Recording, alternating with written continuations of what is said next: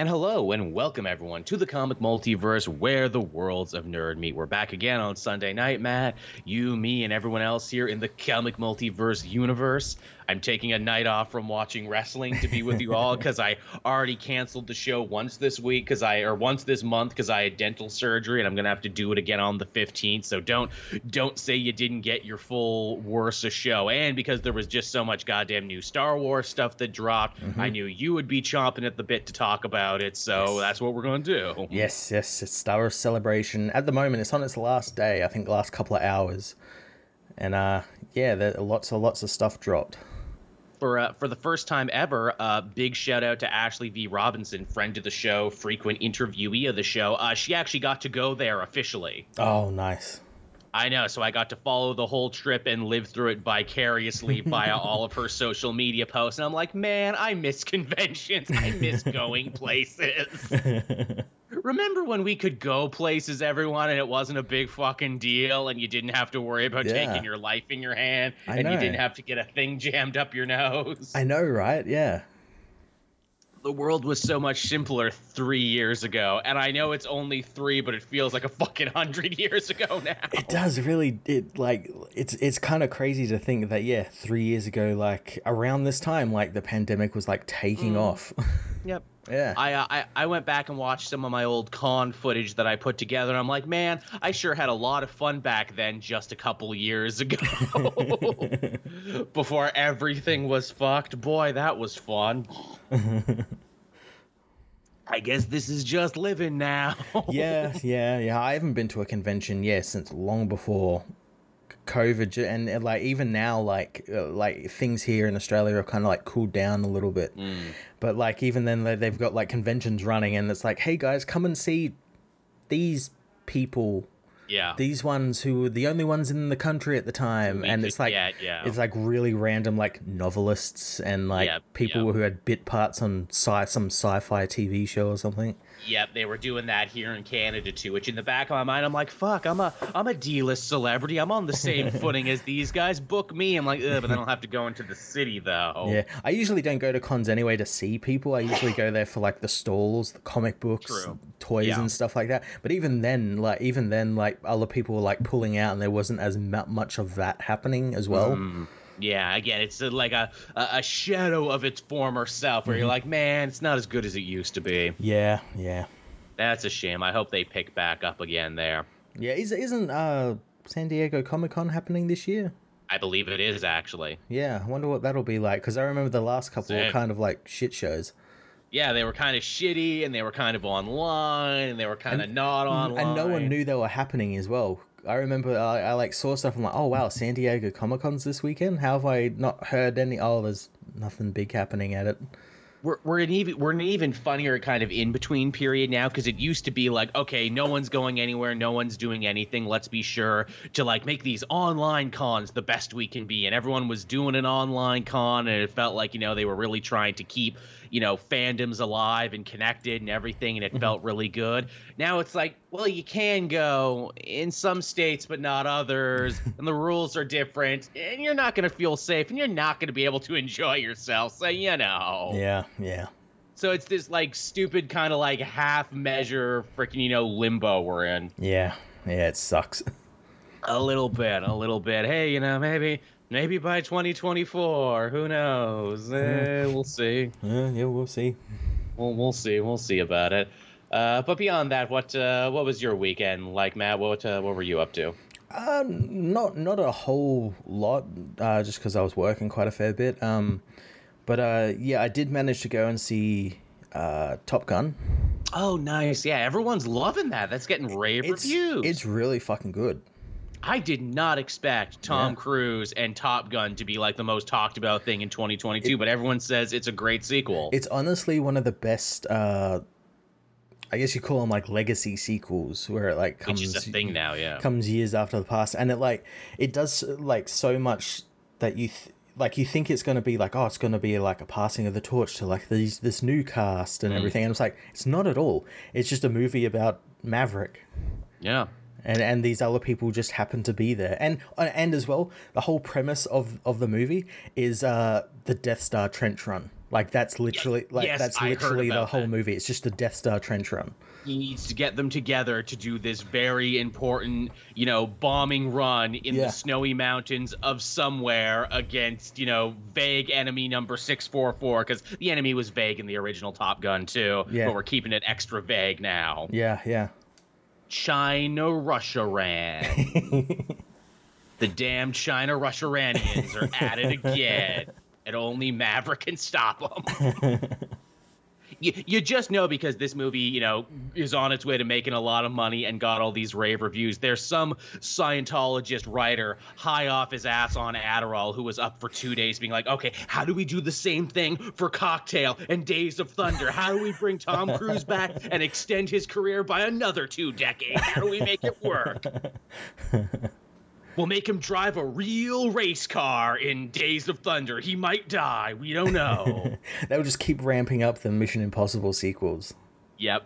There you go. We're gonna actually fire him into space. We're gonna shoot him out of a cannon. He's already going into space. He's like training to go into space for Oh some fuck, that's right. He for is. some new movie from the guy who did uh uh that fucking Edge of Tomorrow.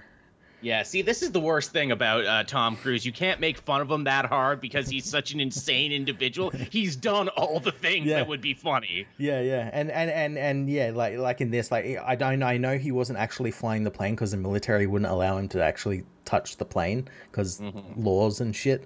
But yeah, Yeah. like he's like, I still went and got my my dri- my pilot's license, Just and I. I there's one plane in the in the movie that he does fly. It's like his own personal plane, and yeah, Okay, so for Cocktail Legacy, my idea is he is he goes back to that town from the first movie, right? and we find out that he actually fathered a kid he doesn't know about, and that kid, you know, his bar is going under because a bunch of evil hipster mixologists with like curly mustaches and everything, and their micro brews are stealing all his business, and they don't know what real cocktailing's all about. and so Tom Cruise, whatever the fuck his character was called, has to come out of retirement to teach him how to do crazy bar tricks. and we'll get fucking I don't know uh, Ansel Elgort to play his kid, whatever. yeah, some news. Uh, Sam Worthington, Jai Courtney. There you, Jai Courtney plays his kid, and, and maybe they'll get back together. Maybe they won't. Who knows? we'll see. You'll go see it.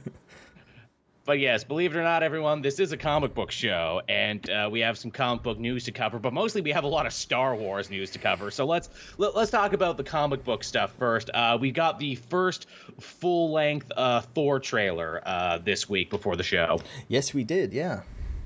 A lot of it is footage we already saw, but uh, the big reveal is we finally get to see, but also more importantly, hear what's up with uh, Gorr the God Butcher and Christian Bale. Yeah, he he looks really fucking cool. He does, you know. Again, yeah, I, I, I am a purist at heart. I miss the little head tentacles, but they do a lot of very interesting artistic stuff with the character because he is this kind of like black and white monochrome thing that clashes with the rest of the ultra color in the universe. I, I like how much that stands as, as like his character because as, as we see through like the, that first trailer and then this trailer like the gods are all like they live in mm-hmm. colorful lands and like you know mm-hmm. everything's technicolor and all that sort of stuff. And and Gorr is the antithesis of that which i mm-hmm. think is kind of cool. I, I kill the gods and I kill the color and the life as well. yeah. Also he i think he does kind of look um at one point in the trailer he does kind of look like he does in the comics like with the like no nose sort of like tentacles when he's in like the shadow Well, it's funny because, you know, we, we see that thing on his head there where tentacles would be, and they're kind of like scarred. And I'm like, wait, did, did he cut those off? Is he like one of those weird sadomasochist monks or something? Could be, could be, could be also uh maybe the necro sword. Like the more he uses it, it transforms him into Mm, Kills that. him a little bit. Yeah. Maybe. I mean, my idea is basically just like, yo, Christian Bale probably didn't want to sit in the makeup chair for two extra hours. So they're like, Yeah. fuck it, nix the head tentacles. Yeah, yeah, He's like, I'm already getting painted. Who gives a shit? Love the voice he's given for the character, though. He sounds foreboding, Mm-hmm. Yes. as Gorr should be. yeah, yeah. Because again, you know, uh, like Hela was a scary villain, but she was also fun too, and she Mm-hmm. did funny shit. Like you know, she'd throw the gauntlet around and everything. This this looks like a much more serious villain. Yeah, and it makes sense because he was a serious villain in the comics. Yeah, he's a god serial killer. Mm-hmm. Wonder how much of his origin they're going to keep in place because I always thought Gorr's origin was one of the best parts about him. I have to imagine probably most of it. I mean, it's very easy to do. It's like, you know, yeah, I was on a planet where people loved and revered the gods and it literally killed them. Yeah. Because they, you know, they fucking starved praying for food. You know, they, you know, went uh, hungry and everything. And I blame all of you because of it. Yeah, I can. Yeah, I, again, very simple. Yeah, you know, you gods are so selfish. You don't care about the lives you trample. Yeah, which would be interesting for Thor to kind of have a reckoning with that, especially you know as it builds on the theme from the last movie where Thor had to understand like, oh, the legacy of Asgard is kind of shitty and built on a lot of bad stuff, huh? yeah, and th- this movie looks like it, it. It's him trying to like find his place in Yeah, yeah. the universe now. As I, so. I guess because he's he's obviously not all father or anything. He's just like he, he's Odin's son. Yeah, I'm not a hero. I'm not a god. What Yeah. am I? Yeah, Uh, Michael Reeves helping us out. I think they also wanted Gorr to look different from the villain from the Harry Potter movies with no nose. Yeah, Yeah. I guess he does look Yeah. a little Voldemort, doesn't he? yeah. I'll allow that. That again, he looks a tad Voldemorty. Fair enough. I will say another thing I love about Gorr the God Butcher: not overused at all. No, no, yeah, he was like in that one Thor story, he died, and then they haven't like shoehorned him into anything else.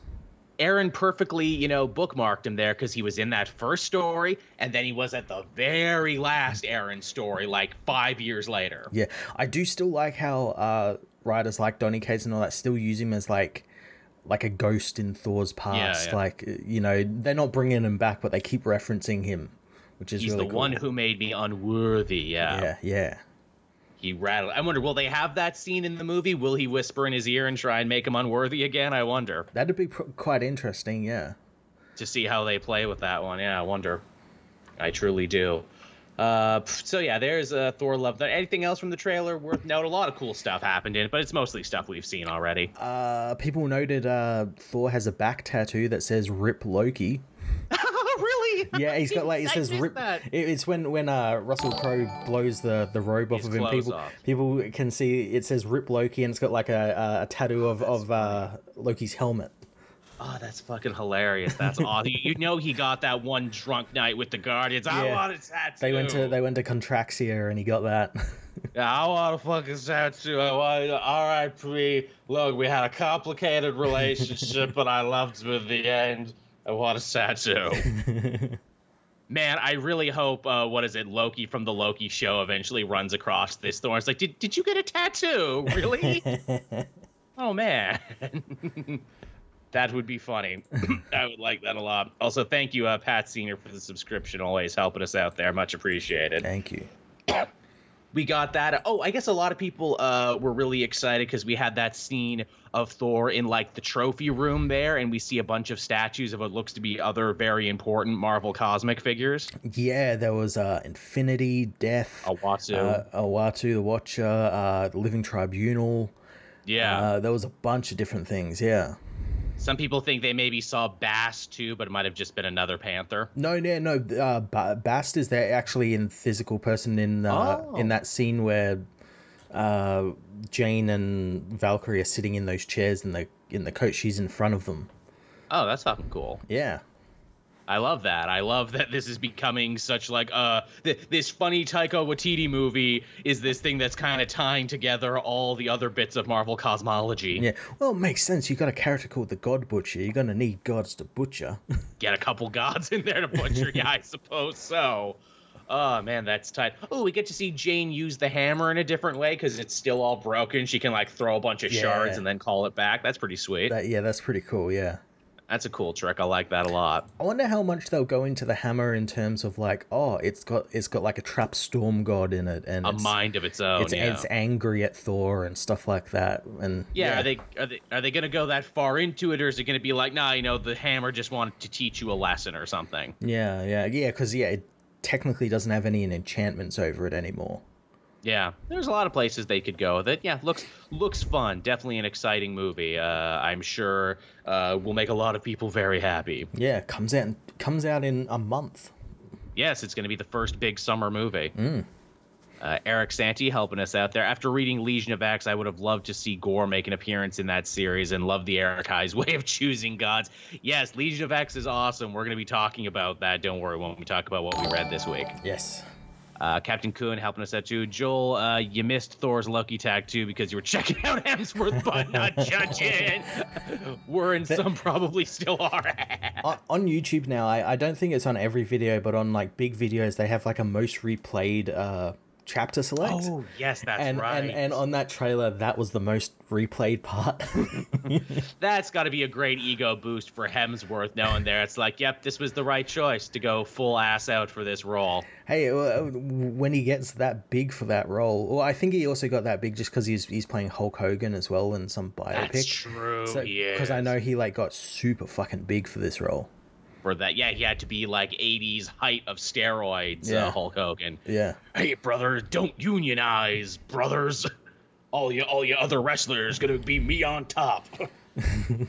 yeah, I, I think they. I, I don't wonder if they'll actually do it, but you could actually make a really great Hulk Hogan movie if you leaned into how much of an asshole he was Oh, throughout yeah. his career. Oh yeah. You do like, Like- um like what they did with that um Pam and Tommy show.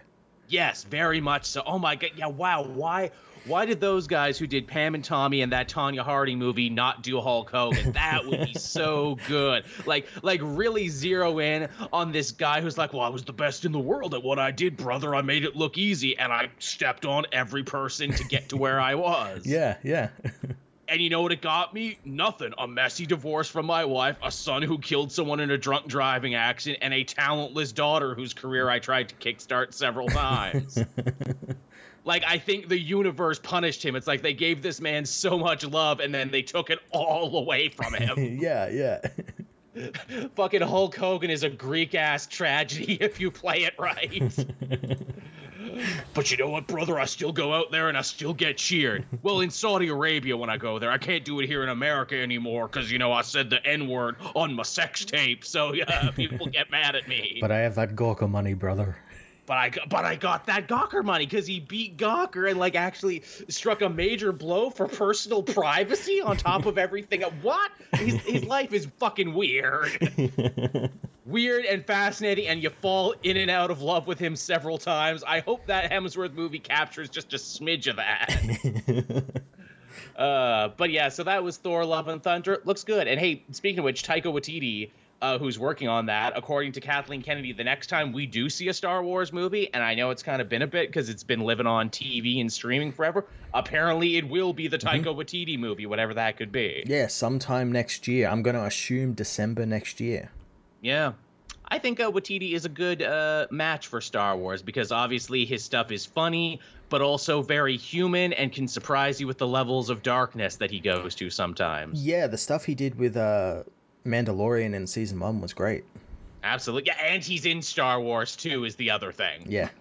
And I imagine only- he'll be in this new movie as some Oh, yeah. other mo-capped creature Alien or droid. Yeah, yeah. Ship AI.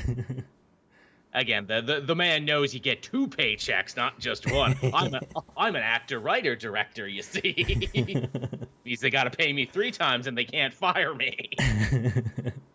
Love that dude. Again, fucking Waititi. He's he's he's less a man, less a director, and more some sort of powerful ancient fey spirit that you just summon sometimes. yeah, yeah. again too you look at his work and it's like wow that's funny and also sad and also kind of life affirming at the same time Yep, yep. which yeah i mean let him let him play in a sandbox as big as star wars no no telling what he could create and hey speaking of which speaking of new things that have been created in the world of star wars uh, obi-wan kenobi dropped this week and we got not one but two chapters out of it Yes, we got the first two chapters. Yes, I. You notice that they're doing chapters now. They're not even trying to come up with episode titles anymore. It's just like fuck it, chapter one, chapter two. I'm fine with that. I think the I'm fine. Mandalorian is the only one that actually had. Oh no, the Book of Boba Fett had titles.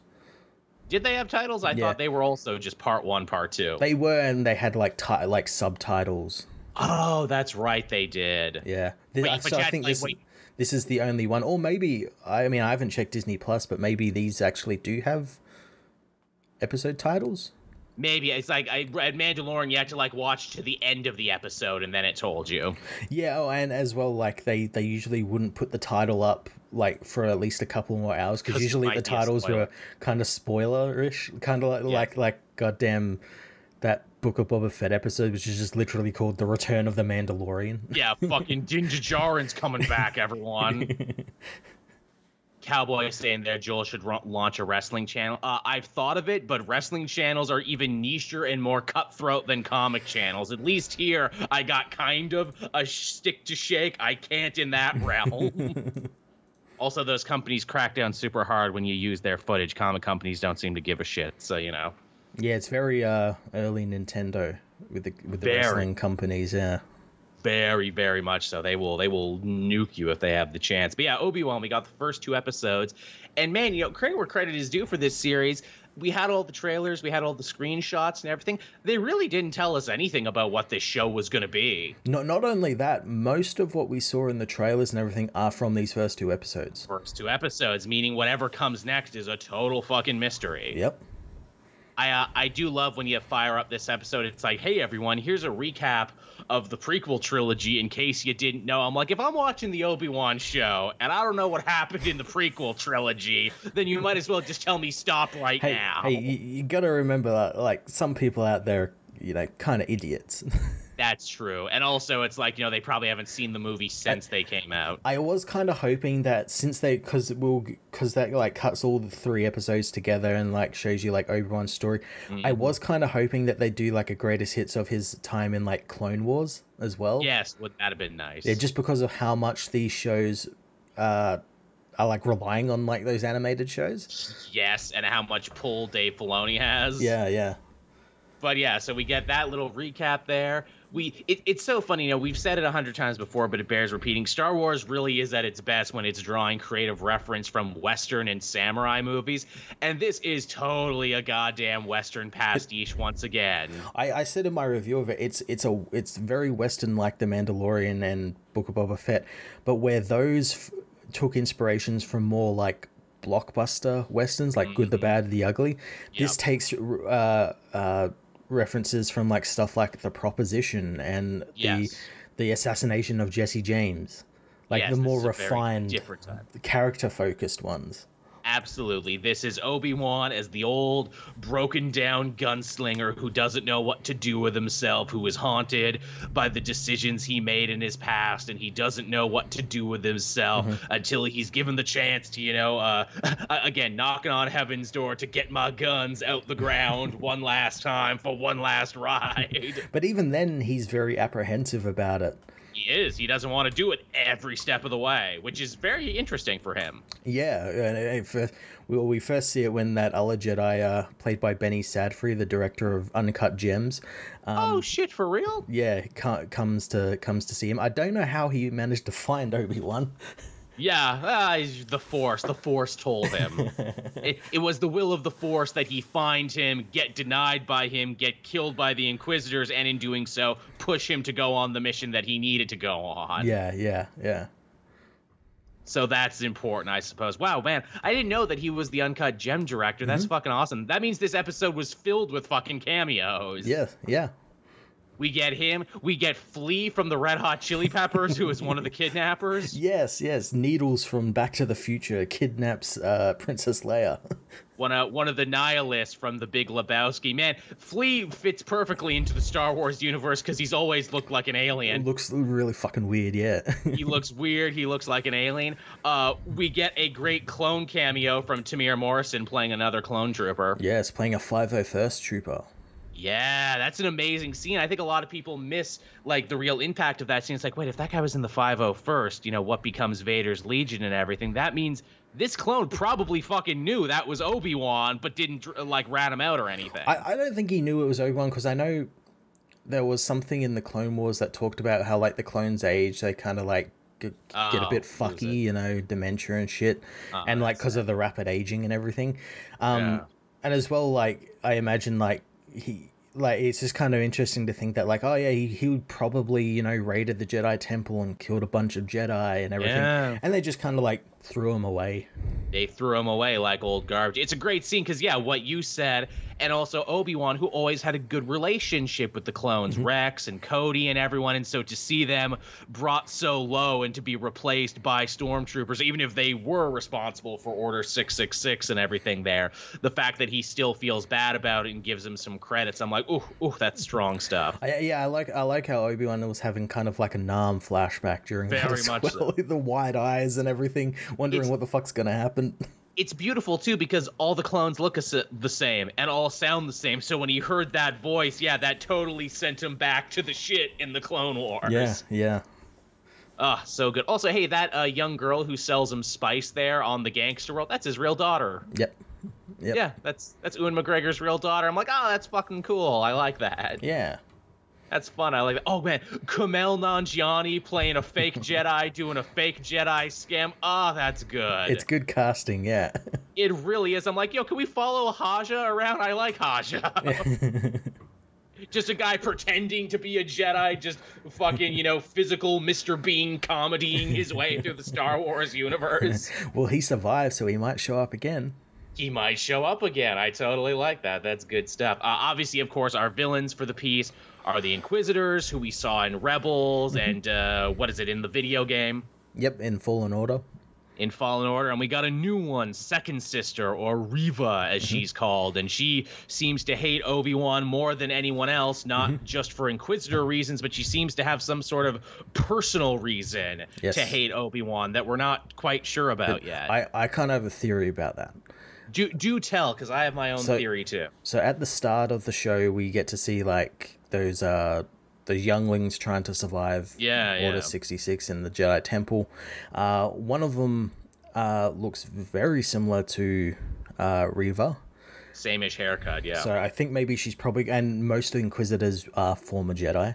Um, exactly, like including Gra- the Grand Inquisitor Grand himself. Inquisitor used to be one of the Temple Guard. Yeah. which which I fucking lo- I hope they touch on that story at some point where it's like, dude, you got all pissed because you couldn't go to the library. That's your origin. They did it in the comics. Yeah. I know they did, which I think is kind of Yeah. awesome. Yeah, um so I think like we see we see them run across that bridge and as I I knew and then others have pointed out that that's the same bridge that in episode 3 Obi-Wan finds a group of dead younglings on Oh but shit! but it's the wrong number so like some are missing so I I reckon we're going to get the continuation of that probably in the last episode and they're going to run into Anakin right, that was my assumption too. Where it's like she blames Obi Wan because you didn't save my friends, you didn't save me. not just that he, she probably blames obi-wan because she because he trained anakin and anakin Right. turned to the dark side and killed all her friends So this is really your fault when you break it down, Obi Wan, and Obi Wan's already basically blaming himself for that. So yeah it's funny. I think in many ways, this show, with this kind of like Star Wars meets Taken, I feel like this is the show a lot of people wanted Boba Fett to be because we even bit. get to see. We even kind of get to see like a darker, grittier underbelly of the Star Wars universe when we go to that other planet and it's all fucking neon Vegas. yeah yeah that was really cool Yeah, we get a drug lab and everything. yeah yeah there's again like little things that probably should have been in obi-wan uh, in uh, boba fett as well Yeah, because Boba Fett never leaves Tatooine. That that was more of a western because that's more like Dances with Wolves. That's more Yeah. Lawrence of Arabia. yeah Which I feel like you could very easily have done that with Obi Wan too. Like you could totally have switched their stories and it actually would have made sense. Like if Obi Wan had to live with the Sand People and learn to find himself again. yeah it's almost like all of these characters undergo the hero's journey and the hero's It's journey is a like a hugely popular way of taking a character writing. How about that? I know. It's like people never seem to understand that. Oh, we haven't talked about it yet. Obviously, the big inciting incident that gets Obi Wan out of retirement is Baby Leia. I say Baby Leia. She's ten years old. Gets kidnapped uh, because of a big scheme involving the Inquisitors. Man, that actress playing young Leia is really good, isn't she? She's really fucking good. Yeah, I, I loved her. Usually I'm not too hot on uh, kid, Kid actors because yeah. usually they're pretty cringy. But yeah, They uh, she she was fantastic. She I, I like how I like Obi Wan even references like, "Are you sure you're ten years old? Because you seem Yeah. a little bit wiser than your years." To think how far the Star Wars series has come from casting one of the worst child actors. to finally casting good ones. And yeah, this bit reminded me too. Where I'm like, oh yeah, Leia, Leia in the original trilogy was like really you had a rapier wit and was a ball buster and everything. Mm-hmm. Like, oh, you're a little short to be a stormtrooper. Oh, I'd sooner kiss a Wookiee. You're a scruffy nerf herder. And I'm like, oh yeah, so of course she'd be like that as a kid and everything. That's that's really fun actually. Yeah, and yeah, she has great like uh chemistry with like Obi Wan, and then also mm-hmm. with uh, Jimmy Smits's Bail Organa. Yeah, it's fantastic. How good is it to see Bail Organa again? It's so good. It's just good to see Jimmy Smits again. He's so charming he's just down for everything. I love he always comes back for Star Wars, and this is really important too because it sets up, you know, Leia's upbringing and why she becomes the person mm-hmm. she is because her father instilled this like real sense of civic duty with her and everything. She's nice to droids when yes. other people aren't. Yeah, yeah. That that scene with the droids I thought was really quite great because just just in the background as C3PO and R2D2. Yep. They didn't draw yep. any attention to it. They just they're there though. They're just there. It, it reminds me of like how they did it in in in Rogue One where it's just like it cuts to them and it's like a 2 minute scene with them to oh, we're going to battle. I'm like, "No, no, no, don't do that. Just have them puttering around in the background serving drinks and shit." That's great. Yeah yeah, it, it, it's just cool too to see Alderaan too. It's like, oh, mm-hmm. Alderaan pre blown up. Yeah, I hope nothing ever happens bad to this planet. yeah, yeah, where her dad's like, hey, you know, you'll be ruling this planet in no time, you know, and your uh, shitty cousin will be working for you. I'm like, no, you won't.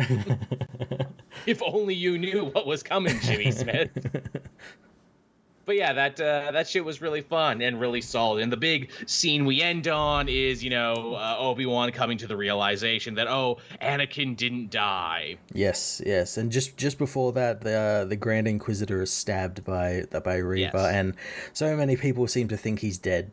But I'm like, he's well, not. Obviously, he's not. No, obviously he's not. We've seen so many people getting stabbed and shot in Star Wars that surely, blind. surely by now they would know that you know they would be okay that that doesn't mean death. That only means that you know the Inquisitors are probably going to be coming after Reva while Reva's coming after Obi Wan. Yes, yes. That again, you know, they're all they're all on different sides here. But yeah, fun stuff. Dug it. Definitely interested to see where it's going to go from here because we don't know where it's going to go from here. We haven't no. seen anything. No, no. We get another episode on Wednesday, and yeah. Nice. Oh, it is Wednesday, not Thursday. I do believe it's Wednesdays that that is happening. It was they they changed the dates for this for I don't, I'm, I'm not really sure why. I think so they can premiere it at Celebration. Right. But yeah, yeah but then it, yeah, it comes out on like the second or something. Okay, first, that's first, good. I think of June. Yeah, okay, that's good because yeah, I didn't uh, I didn't want it to correspond with uh, Young Justice that I have to cover.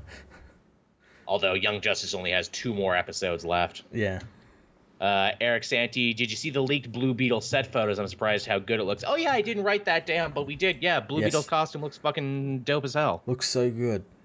Looks really good. I was already excited for that show, and now that I know they're putting that extra effort in to make sure the costume looks good, now I'm super on board. Yeah, yeah, yeah. I'm up for it. I respect it. Yeah, I, am intrigued to see how how they're gonna do it. Like, are they gonna do it like they do in the cartoon, where he has like a mouth?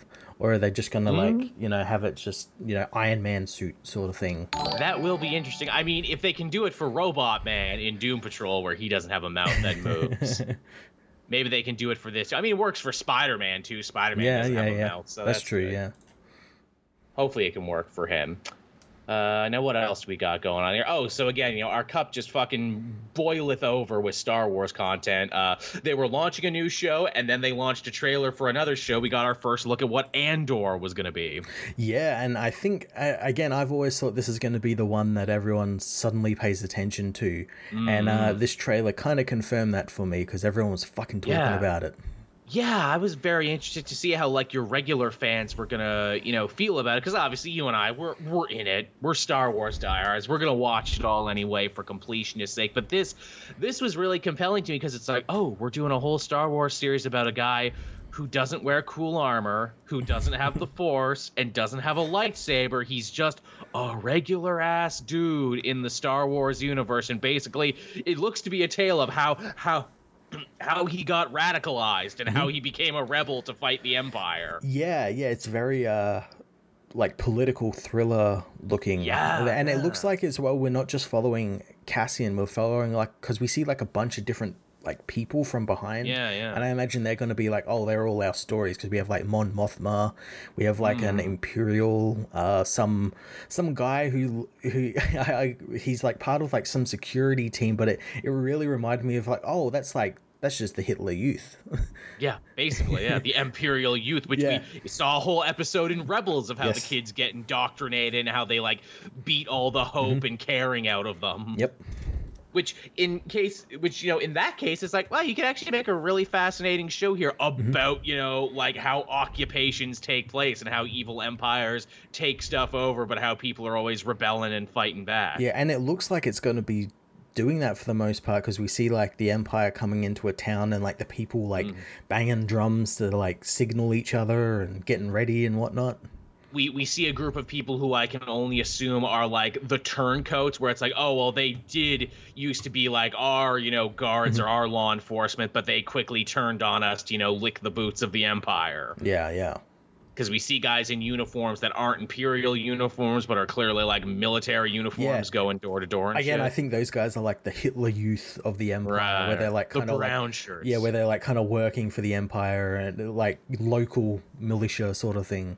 Yeah, which again, very interesting. Yeah. Very interesting. And also too, I guess it only makes sense to, you know, follow other people so you don't fall into that prequel problem where it's like, well, we know what happens to Cassian Andor. He dies when that planet blows up in Rogue One.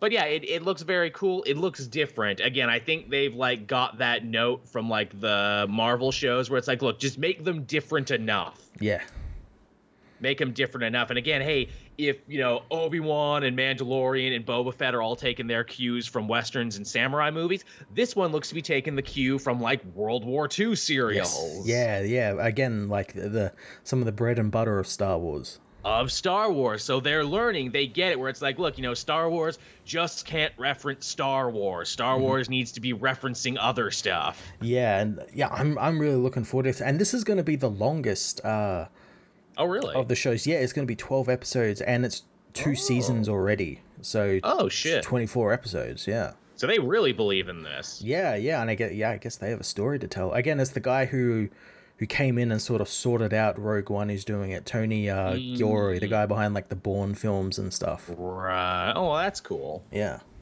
I'm sure we'll get some close-up shaky cam fight scenes. Cause why not? Why not? Yeah. Why not? Uh, we got that. We also got the uh, word on a new animated series for the Star Wars, uh, Tales of the Jedi, which is going to be a whole animated anthology. yes, I saw the trailer for it and I it's on our Discord if you want to go check that out. Um We're not saying, we're just saying. but yeah, yeah, this it's going to be 6 episodes and it's it's literally just like another season of Clone Wars. It's set That's like fine. we get to see like a young Count Dooku with his Padawan Qui Gon Jinn sorting out like some sort of civil war. There's a Yaddle we- episode. Nice, which we've not really seen any of that stuff before. Like, yeah, hey, let's go back in time and look at some young Dooku stuff. Uh, Ahsoka, we're gonna have a young Ahsoka story too. Yep, yep, with her as a baby.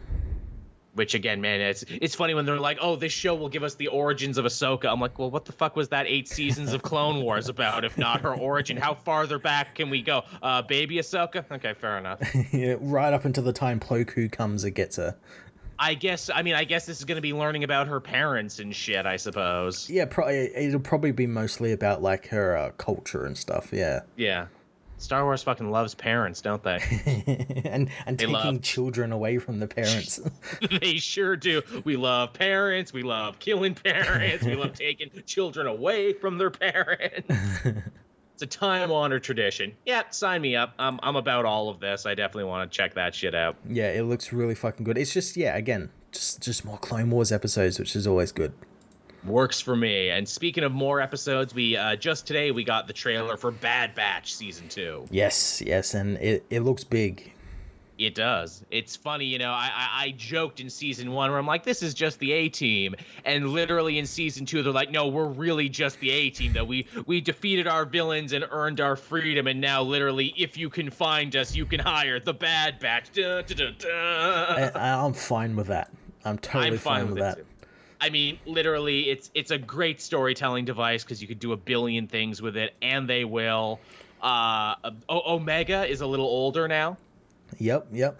Yeah, we see she's got like a new costume. She's still got that bow and everything. I like that they've also repainted their armor and it's now instead of like that gray red, it's like gray yellow.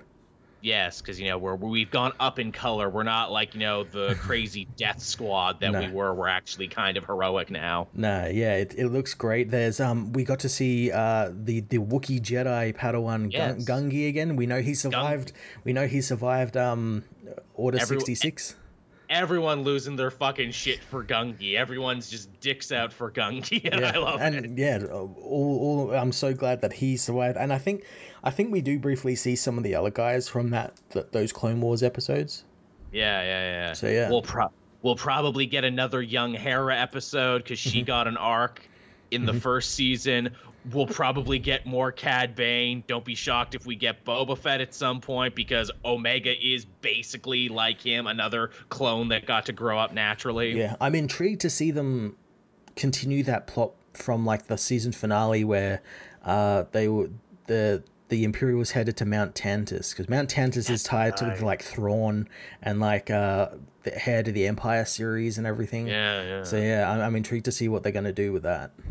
Places they could go, places they could go, and I'm Yeah. definitely excited about it. Man, they should make a Bad Batch video game, like a squad-based video game where you can play one of the guys and they all have their own different skills, a la Borderlands. Wouldn't that be fucking So, dope? so like a, a sequel to Clone Commando, yeah, Republic exactly. Commando. Sorry. Bad Batch Commando. Come on, fucking make it. Uh, Captain Kuhn helping us out. Don't you know, Joel? Star Wars, you don't uh, you don't special until your parents are also special. yeah, that is kind of something they have to deal with, don't they? I mean, say what you want about the Kylo Ren, whose parents were also special, but he at least called it out. he didn't buy into the nepotism. exactly. You know, one- one family or one group of families cannot keep piloting the whole fucking universe. Damn it, Dad. Yes, I'm mad, but also right. Uh, we're getting a new Jude Law Star Wars series too. This won't be coming out till 2023, but it's called Skeleton Crew. Yeah, this one was already this one was recently shot and uh, shot by Jon Watts, the guy who Oh, directed uh. Spider Man. Yeah, and uh, yeah, it's called. What's it uh, about? Skeleton Crew. Well, uh, it, he compared it to to like uh like 1980s Amblin Studios film, so like a very like uh you know kind of like Stranger Things, you know, bunch of kids on fucking bikes. Riding around Huh. fucking neighborhood, but like in space. I think it's, I think it's about like kids that get lost in the galaxy or something. and They got to like Oh. find their way home. I imagine Jude Law's probably going to be the guy who owns the ship they snuck aboard on or something. You know? Oh, interesting. So we're doing more the exploration side of Star Wars, huh? Yeah, yeah. How about that? See, with a name like Skeleton Crew, I assumed that Jude Law, you know, finds a haunted ship filled with skeletons and he has to become their captain. Spooky skeletons. Yeah. Spooky skeletons that he has to befriend. You know, he finds the planet of the Skelly Man and he has to, like, take them somewhere to find their skin, you know? it's just Jude Law getting yelled at by skeletons for 12 episodes. Which, man, you know, apparently we, we can't do any wrong with Star Wars these days for streaming, so why not? uh, that's good shit. Uh, so some more leak trailer stuff. This isn't officially out yet, but if you can look, you can find it. We got a little trailer snippet for the Ahsoka show. yeah. Uh, again, uh, on our Discord. Um, Not saying, we're just saying. but yeah, we got like a forty second or so trailer of it, and uh, boy, did it confirm. Rebels. Boy, did it confirm a lot of stuff. Yeah. Rebels, but in live action is Yeah. all we're saying. Yeah. They're doing the thing. They're Yeah. doing the thing, Matt. we literally see like Hera, we see Yep. Sabine, we see the mural that was at in the final episode of Rebels that uh that they they had on on that uh door between worlds place. Yep, love it. Oh, oh, oh, I'm sorry. That's just my Oakwood erection hitting the table. I'm sorry about that. It's just everything I've ever wanted. More rebels. They confirmed Chopper is going to be in the show. And he'll continue his massive his kill mass count murder. Yeah, now he's killing Imperial Remnant. Yeah, in live action. Yeah, Chopper, the greatest killer in the Star Wars universe. um, Hu Huyang was in the trailer. The droid Huyang, uh, is played by David Tennant in the Clone Wars series. He's the droid who, uh, ferries Padawans to Ilum to make their lightsabers. Hmm, How about that? Yeah. That's going to be cool. Again, maybe we'll see live action Ezra. Maybe we'll see live action Thrawn here. It kind Well, of feels like that's where they're going. I mean, Ahsoka mentioned Thrawn in the Mandalorian, and she's looking for him. did. So yeah, I imagine. I imagine we're going to pick up right where that last episode of Rebels ended, where Ahsoka comes to Sabine and they head off to go and find uh, Ezra and wherever they went. I am so stoked for that, and I also know that's going to drive some people fucking crazy because it means they're going to have, to to watch, watch. the yeah, cartoon. yeah, I don't want to watch cartoons. They're not for adults. But again, it's like it's the fucking Ahsoka show, so you know her from a goddamn cartoon. so if you're not watching it for that reason, then what the hell's the matter with you? Exactly, exactly. You're going to miss out on like ninety percent of the story. If you didn't watch the cartoons, then when she showed up in Mandalorian, there you were just scratching your head. In which case, this is not for you. Yeah, yeah. This is for the people like me who are super fucking invested in this, and for whom Rebels is still their favorite new Star Wars thing, in, like the last decade. yeah, yeah. Such good shit. Uh, we got some comic news too, because Star Wars also is a major fixture in comics. Uh, we're going to be getting more High Republic stuff, and we're also going to be getting the first ever Yoda solo comic. Yep, yep. Uh, uh, an anthology series. It's gonna it's gonna be ten issues, and each uh, each uh, creative team. There's gonna be three creative teams, and each of them get three issues. Nice. Yeah, so I guess it's just like it's gonna take place throughout however many years, you know, centuries. I'm down for it. I'm down for all of this. Yeah. Uh, Michael Reese helping us out there. Hey, circling back to Blue Beetle movie, do you think uh, average audiences will be confused by another hero with an alien on his body that he talks to? No, because this one will probably be pretty good. Yeah, people are. This one looks like it's got some this. money behind it. Yeah, but people will like this one not in spite of itself, and maybe not ironically. yeah, how, the summer of Blue Beetle, man.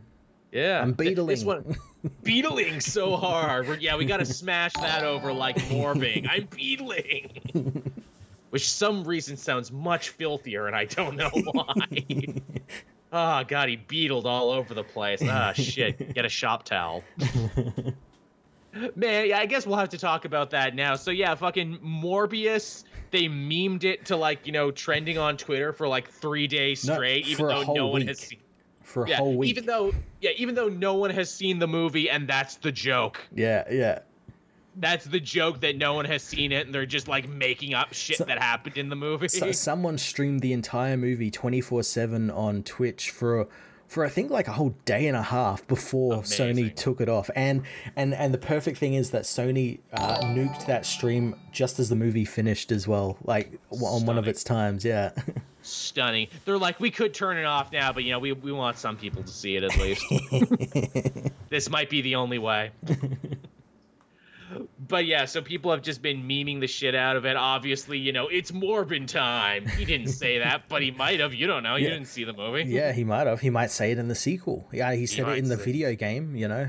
Yeah, exactly. The video game that happened. Yeah, you didn't know that there was a video game, but there was. yeah, it was called Morbius has sex. my my favorite of those like meme Morbius jokes are the bit where someone has a line where it's like, yeah, but my favorite line from the movie was before I thought I was Lessius, but now I finally know that I'm Morbius. Which is such a terrible line. You would expect it to be in a bad movie like that. yeah, yeah. But also, as much fun as we're having with this now, everyone, don't meme it too hard because the Sony movie algorithm that makes all their choices for them, yeah, they don't get irony and they will greenlight a sequel just to spite us oh, all. Oh, they're they're hard at work writing it. You know. Man, fucking the last episode of Barry, they had a great bit where like a studio type talks about the algorithm. Yep. And Yeah. it so perfectly encapsulates everything that's wrong with Hollywood and why we might get a Morbius sequel. Because it's like, wait, why are you canceling my show now? Oh well, the algorithm you weren't testing with the right key demos, but but you said you loved the show and you gave us a big. It's only been 12 hours. yeah, you gave us a big red carpet and you dumped a bunch of money into it. Why are you canceling it now the day of? Because the algorithm. What the fuck do you actually do here if you let algorithms make all your choices for you? I hear what you're saying, and it's the perfect encapsulation of like the Netflix model. yes, they like cancel shows the day of them premiering like their first season or something. Yeah, we, we don't let anyone, we don't let anything catch on because again, we let fucking a computer pick stuff for us now Yeah. because we have no actual concept of what is quality anymore because we just let computers do everything. Yeah, yeah. People like cake. they like that. If you eat a dessert in the first five minutes, that gets a season two. Yep, that's what the algorithm has decided. and you're thinking that's ridiculous. No human being could do that, but like legitimately, Yeah, it, it, it's exactly like that. Yeah. Barry was eating a muffin in the premiere because the algorithm says so. well, I guess we know. Uh, Tevia helping us out too. Their uh, opinions on Discovery being mad at J.J. Abrams. I don't follow Star Trek. No, no, they were mad at him. They weren't mad at him. They were just asking, "Hey, can you?" Because because he's his company is like part of um Oh W, yeah, WB. Like he's got like uh stuff to do with like this Constantine and stuff and all that. And they were just Yes. asking him like, "Hey, can we like see some like scripts?" That's right. That, yes, that's literally all uh, that it was. Yeah, he was doing like Ju- uh, Justice League Dark and Constantine. Mm-hmm. Yes, yeah, we heard about that forever ago, and he's like shown nothing about it. Yeah, yeah. Well, you see, it's a mystery box. My work. You see, it's right here. It's in this box labeled mystery. Yeah, yeah. I bet you want to open it and look at it. Well, well you can't. Can, can, and, and it's Schrodinger's mystery. It's going to be in there, but if you open the box, it's not. Must be fun being J.J. Abrams. Must be fun saying I'm working on this stuff when I'm not. He's like, oh fuck, you know, I wanted to write that Constantine thing, but I've just been playing too much Elden Ring, you know. Yeah, I've been, I've been, tr- I've been trying to find what, what the next Lost is going to be. Yeah, yeah, exactly. You know, I'm just here on New Game Plus. You know, just been busy. You know, it's fun being J.J. Abrams. yeah, yeah. All right. Now, our last piece of comic book news here uh, actually relates to something we're going to be talking about later. Uh, Robin versus Batman is going to be a brand new event coming from Mark Waid this September. It's going to be spinning out of the pages of that Batman Superman World's Finest. And also Shadow War, because this week they made reference to Devil Nezha. Yeah, uh, yeah, well, we'll talk about those fucking Shadow War books. Um, That that blew my fucking mind. I'm like, seriously, these are connected. And also, you're basically telling us right now that Batman and Damian aren't gonna be cool at the end of this because they gotta go have a fight all September. Are you Peop- fucking kidding me? pe- people at DC have found out that that, that sells stuff if they're against each I other. guess. I guess. How I many how many times have we had like the Batman versus Rob? There was a fucking cartoon like movie Yes, made about was. it. So yeah, people fucking love it. Again, like they've been at odds with each other for like a year and a half now, and More apparently they're gonna keep. More than that. Yeah, I guess so. Has I mean, I- like yeah, si- like it's the end since of Tom King. yeah since Tom King had uh, had uh, Damian be the reason why Alfred was killed. Yeah. Which fuck yeah, I guess that's been going on for like almost three years. And goddamn, are they just gonna keep cock teasing us this forever now? Yes. Apparently, Yes. this is the new thing.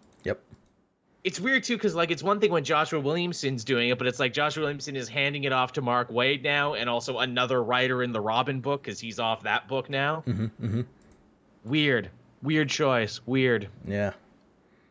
Yeah, I don't know if I would do it that way, but apparently that's how they're doing it. Yep. Yeah. All right. I guess with that we can actually officially hop into what we read this week. Yeah. A lot of lot of books. Again, I didn't get to everything, but I tried to get as much as I could before we started the show. Yeah, do, do we want to start with the, with those two Shadow War books? Because this Sure, like, pretty much well. finishes the event. Yeah, Yeah, more or less, it's done, and we got an Omega issue after this. yeah. We, we got the reveal of who the Deathstroke was, and it, it's fucking Geoforce. It was Geoforce, which I, I will admit I was of two minds of this. The first time I saw it, I'm like, are you fucking kidding me? Geoforce? No one gives a shit about Geoforce as a hero. Why would they give a shit about him as a villain? And then I'm like, well, actually, when you break it down, it makes a lot of sense because he, he was in issue one, actually. Brion Mhm. was in issue one of this. He was like the voice of the international world, being like, "Hey, Ra's al Ghul should be made to answer for all the crimes he committed, not just you know answer in America." And I'm like, okay, that's a reason. Oh yeah, his sister was also like raped by Deathstroke very famously in Judas Contract. So yep, that's a reason to be pissed off at him too.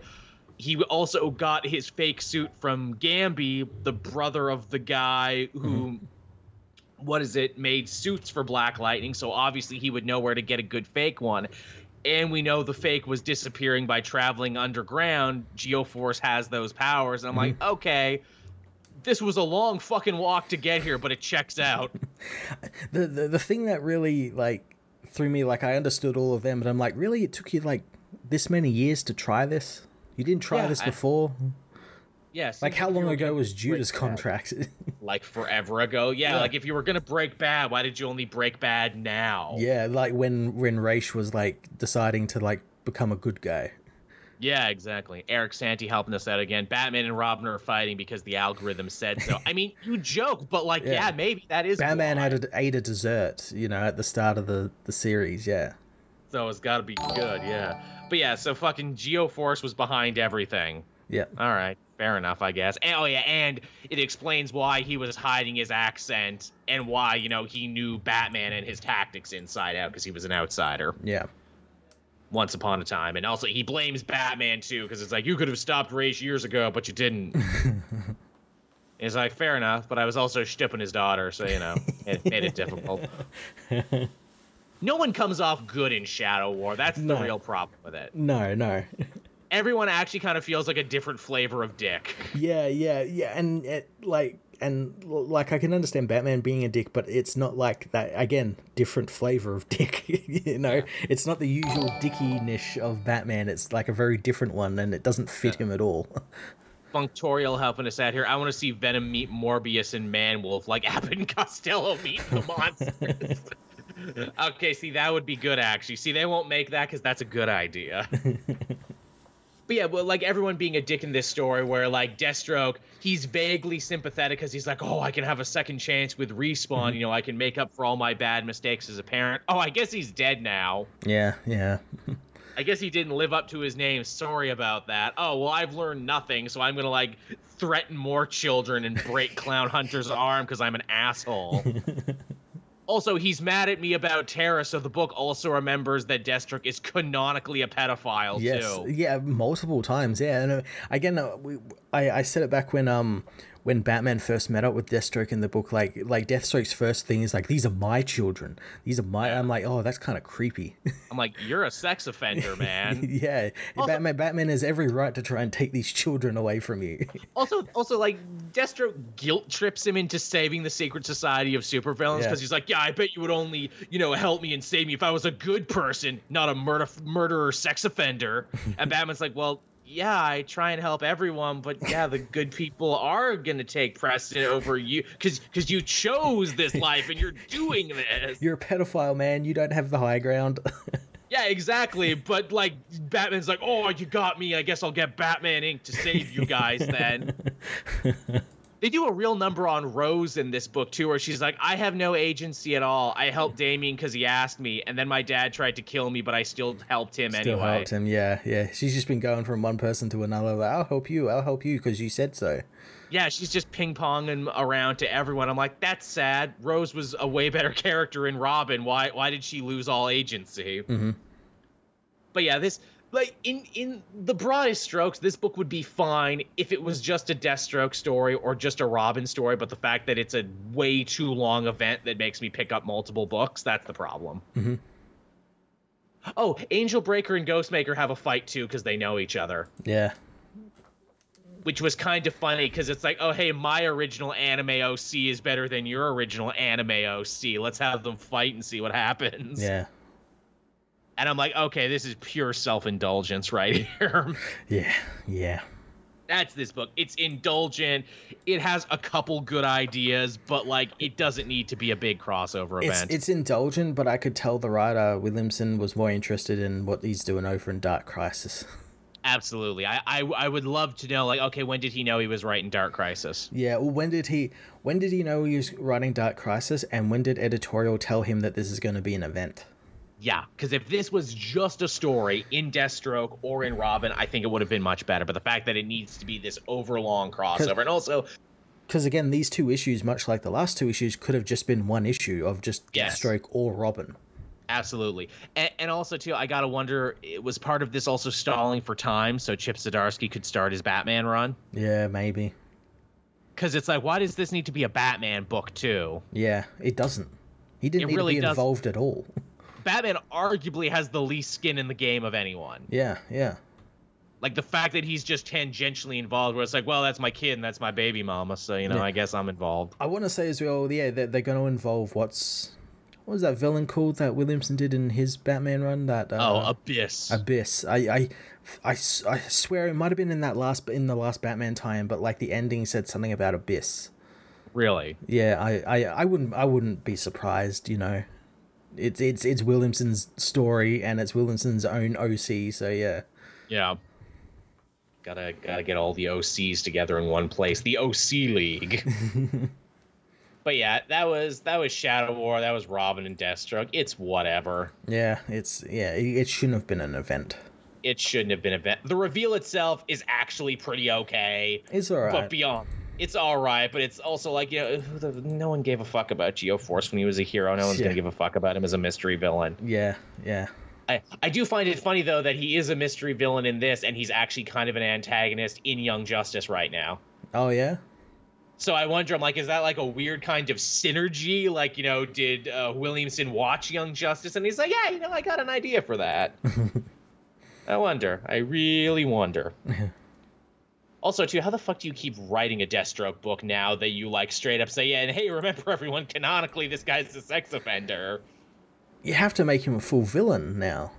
You have to like that's that's what was so good about uh the the priest version of the Yeah. book because the priest book made no apologies for deathstroke i am a villainous protagonist i hurt everyone who's in my orbit Yeah, and for some reason, I you know what it was? They tried to do like the Harley Quinn route with him, where they wanted they're Mm. like, we're gonna turn him into like you know the the anti-hero, you know, cool anti-hero, Yeah. like much like Harley Quinn, because that was really successful somehow. Um, yeah and yeah, we're just gonna put that onto this character and see if it works, but. The guy's a pedophile. He can't. Yeah. can't do that with a pedophile. and at least with harley it's like well you know she had florence nightingale syndrome you know Yeah, she was yeah. the she, she she was a victim of the joker where slade is like no but he's a victimizer though Yeah, it's a yeah. big difference Yeah. he he kills for money. His whole thing is that he has zero, you know, morals. And yes, he, his family life is all fucked up, but it's fucked up because of him. Yes. That's the problem. Yes. All comes Like he's always like I. he's like, "Well, I feel bad about what happened with my sons and my wife and everything." I'm like, "That's your fault because you took money to kill people and your enemies came to get you." it's always your fault, Slade. It's always going to be your fault. Uh, yeah, well, at least in Dark Crisis, it looks like he's going to be a villain. So it looks like he's gonna break full. Is that is that what this about? Is this like Williamson being like, let us never speak again about an anti-heroic Deathstroke? He's bad and bad to the core. but but like it's such a roundabout way, especially when you had like the actual Great Darkness be like, I can take over these villains and make them evil again. Mm, true. Like you could have just done that, and it would just Maybe. save so much fucking hassle with the series. Captain Kun helping us out. Geoforce, you could have stopped Ra's years ago, Batman. Now I hear what you're saying. You're throwing down points, but alternatively, look at Talia's ass. Just saying. true, true. Just saying. Damn, damn, you got me there. you got me. Oh, again, too. Also, they make a big deal about like, oh, is Deathstroke dead? Did Talia kill him? No, because we already know he's going to be in Dark Crisis. Yeah, yeah. We've already seen the artwork, so there's no point. no point in any of it. Oh well. Uh, what else did you have this week, Matt? Uh, let's have a look. Uh, I had um, Action Comics issue one thousand and forty-three. Haven't gotten to this one yet, but it looks good. Ah, yeah, it is. It's uh the the second act of the big Warworld saga. It's called Warworld Revolution, Nice. and um Killer. yeah, it's Superman just leading leading the charge uh, with his uh, Phaelosians and Warzoons that joined him against uh, Teacher, who has um, Manchester Black like captured in like this machine that he was planning on using to like crack open his mind and use all of like the fucked up shit in his mind against his friends. Like he can make his like nightmares real, and he was going to use them against Superman and everything. But uh, Superman and that got there before that could actually happen, and they end up taking down uh, Darling and Orphan and getting the uh, orphan box that they needed to oh yeah to get a foothold. Uh, Mongul, meanwhile, love they have their own orphan box. Yeah, yeah. Mongul, meanwhile, is in the necropolis, and he's trying to like, he's like looking for something because he knows the rebels are down there, and he's trying to find mm. them. So he's like ripping up the necropolis, and um, uh, he's told by a shadowy being that we don't actually see, but he's the one who told him to like goad Superman into coming to him. We don't yeah, see who that guy who may or may not be the storyteller, but yes, the guy who's yes. been pulling Mongul strings yeah. since day one. Probably Byla, yeah, probably the storyteller. Because um, that guy seems to know the future, and yes. Shadow Man also seems to know the future. Yeah. Um. So yeah, he uh, he warns Mongul against this because of all the Genesis energy that's down there, and you rip it up. That's mm-hmm. literally like the life force of of Warworld. You rip that up, the great worms die. The great worms die. The atmosphere dies. Whole planet fucking dies. But Mongul doesn't give a shit. Uh, he yeah, he, want, like he wants to stop Superman before anything bad happens. Um, and we find out that he's taken Apollo from the World Forge and he's he's like connected him up into Warworld's uh, main system. So now uh, Apollo using Apollo's power, he can like teleport Warworld around the universe. Ooh. And he does so. He teleports them to like a, a world and like um invades this world and like subjugates it. And we find out it's a world belonging to the United Planets. Uh, that oh, that one yes, guy. It's been a while that one guy Tharos who was like working for Mongul inside the United Planets and kind of stalling them from like helping. Right. It's been a while since we've gone back to those guys. Yeah. Yeah, yeah. So uh, so uh, he he invades this world and uh, meets with Tharos, and uh, we learn that Tharos has been kind of like scheming behind Mongul's back, and Mongul found out because the United Planets have been getting like these Thanagarian warships ready, and they they mm. actually are in a position where if Warworld were to attack them, they could actually defeat Warworld. Mm. So so Mongul says he's going to take this world, and he wants ten thousand of the the warships sent to him so they can bolster his army. Oh. Uh, while all this is happening, Superman uh, heads to the Acropolis and hides out with the like rebels, and they're trying to sort out like what's going to happen next because they need to get Apollo, but then they also need to get Enchantress, and everyone now just oh, realized yeah, that Enchantress wow. is actually part of this team as well. Yeah, I was gonna say, fuck. She's been gone. Everyone was asking where Manchester Black was. Yeah. No one was asking where yeah. Enchantress was, even though she was totally on the team too. So, so we learn where she's been taken. She's been taken by uh, what Byla and the others call like the Witch Queen, and she's mm. like, we find out that long ago Mongul invaded this rich, uh, resource-rich planet that everyone on it was already dead when they got there, and they found out that the people of this planet knew Mongul was coming for them. So rather than than become slaves and everything, they released this ancient evil that was buried in this in their uh, in their planet, and it killed them. But then it also killed all of Mongul's army, and Mongul mm. was the only one who was able to survive because he made a deal with this witch queen where he'd uh. give her everything if she worked for him and that's oh, who this ah, person nice. is. And, and and Enchantress is trapped in what they call the nest, and they they come up to this decision where they they need to get Apollo, but they also need to get Enchantress. But getting Enchantress may uh, incur the wrath of this witch queen who might kill everyone. So like, mm, what are they to bit do? Of a problem. Yeah. Um, well, Superman decides like what to do. He he and Byla talk, and Byla actually kind of reveals like kind of a big thing about Warworld, and that Warworld it was a planet beforehand, but before but after that it became kind of like a a, a trap for what is called a god aspect. And what it mm. is is it's a hmm. god aspect is a part of a one of the first ever gods ever created in the universe called Olgrim, uh, who was like um, Hey, weren't we in Olgrim's mind in that? Yes. Uh, yeah. Okay. Cool. In yes. that uh, freaking issue there, that special. Uh, yes, that special issue. Yes, yes. Okay. Cool. I'm on board. Yeah. Um. We find out that uh, Olgrim was like he's like the embodiment of like fury, rage, wisdom, like all these different things. And um, he wanted to like take over the galaxy, and other gods rose up to like defeat him, and they ripped him all apart and then cast him into gems, basically infinity stones. And uh, each one of them is spread throughout the multiverse, and each one of them has a certain thing protecting them. And the one that protects the one on Warworld, like Warworld, is the thing that protects it because it's at the mm. center of it. And we find out that the actual gem is the thing that Mongul wears in his chest. Oh shit! We're actually given some story and origin to that because he's always had it. And I'm Yeah, like, what the yeah. fuck is that Well, thing? well, the backup of this story actually details how the first Mongul got that gem. Oh, that's sick as hell. Yeah, we learned that the, like the first Mongul was like a just like a caveman who like saw something fall from the sky, and he went to investigate, and it was like another alien who had come to the necropolis to like search it, and he had the gem, and Mongul killed him and took the gem, and the gem gave him like like sentience sort of and like power, and he took the name Mongul because Mongul in Warzoon means strongest. Mm. Yeah. I like it. I like it a lot. Yeah, and and the issue the issue yeah ends with uh, Mongul get with his new Thanagarian war fleet uh, attack finding the the Phaelosians and the Warzoons who are uh, resisting him, and he he just blows them all up.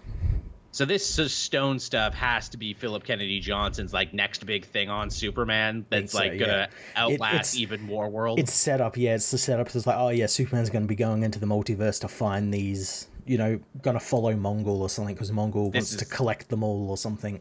this is a massive setup and also a good reason too for Superman to not go back to Earth so John Yes. can keep being Superman for the next little bit. Yes. We got to keep Superman nice and busy, but hey, I'm fucking fine with that. Yeah, multiversal Superman, hell yeah. it, it, it's such a cool like like story setup and everything like yeah it's it's basically like you know infinity stone green lantern ring sort of thing but like i, mean, don't hey, give a fuck it- the story behind him's cool Likewise, I mean, this main story that I'm loving is basically just fucking, you know, World War Hulk Gladiator, and it Yeah. works with Superman. So yeah, let's let's Conan have the him go Bar- on an Infinity Quest. conan the barbarian via superman you Yeah, know? yeah. Let's let's do it. Let's. keep- I mean, they're good stories because they work, and Yeah. Superman can be dropped into literally anything and everything. yeah yeah Oh, let's go for it.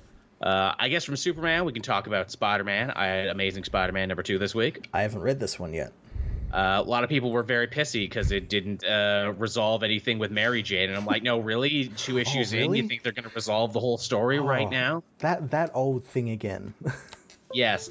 People were like, this cover lied to me, and I'm like, dude, comic covers have been lying since the golden age. Why are you getting pissed about this Oh, now? I, I love when people get pissed off at covers i'm like this isn't the first time I'm like, you sweet, sweet summer child. You didn't know comic covers are basically the original clickbait. yep So yeah, it's uh, Spider-Man getting involved in this big gang war between uh, Tombstone and the Rose. And honestly, this is a very strong Tombstone issue because his daughter comes to him and it's like, oh, you know, someone tried to kill you. I'll get the Sinister Syndicate. You know, we'll go, we'll go kill the Rose.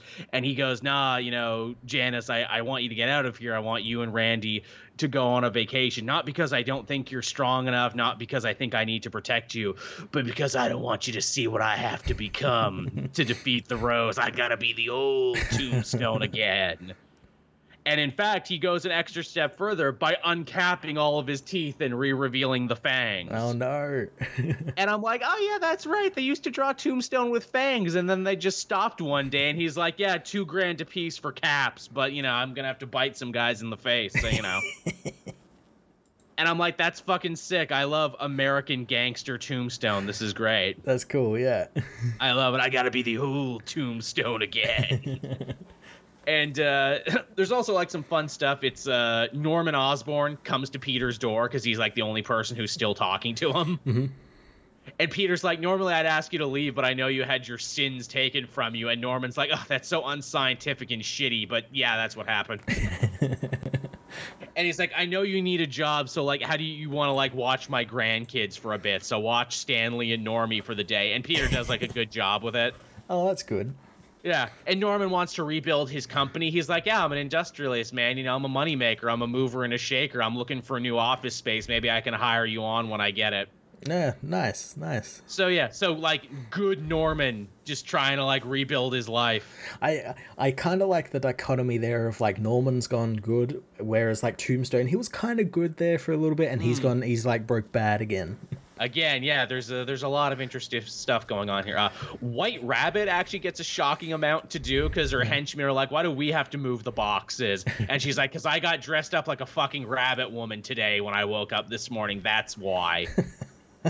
Sure, I'm like, whoa, is that actual characterization? Is that saying White Rabbit doesn't want to be a white rabbit but has to be? That's more than she's ever gotten. Yeah. The the big action piece we get is a cool fight in the back of like a box truck where Tombstone fights Spider-Man and Spider-Man's like, I've beaten Tombstone like dozens of times since high school. The problem is my acrobatic fighting style does nothing for me in the back of a moving truck. Yeah. So Tombstone like bear hugs him and breaks all of his ribs. oh no. Yeah, and no like Tombstone, trip.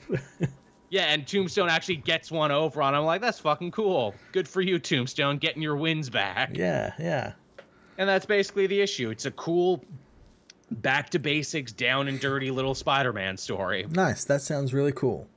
It is, and because uh, John Romita Jr. drew it, he draws really good violent action. Yeah, yeah. He does. Re- he really does, though. Eh.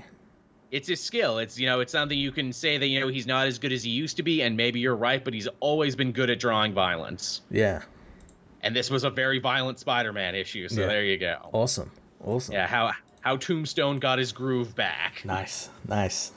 and he did. Uh, what else did you have this week, Matt? Uh, I had Avengers issue 56.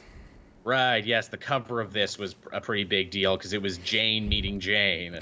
Yeah, so this is a continuation of the Multiversal Masters of Evil storyline, and um, we pick up where Jane is living kind of like a like 1950s idyllic life with Thor. She's like a housewife in Asgard for Thor, and um, she's but she's like having like um, dreams and nightmares of like Mr. Horse calling for her and everything and she knows something's not right because she keeps thinking like oh I've always wanted to be a doctor and then she like quickly cor- then like quickly corrects herself and be like no I want to be a housewife and a pig farmer and you know be be there for Thor when he gets home from work and everything and Oh, and um she she she starts knowing something's wrong when um she can't hear Mjolnir anymore.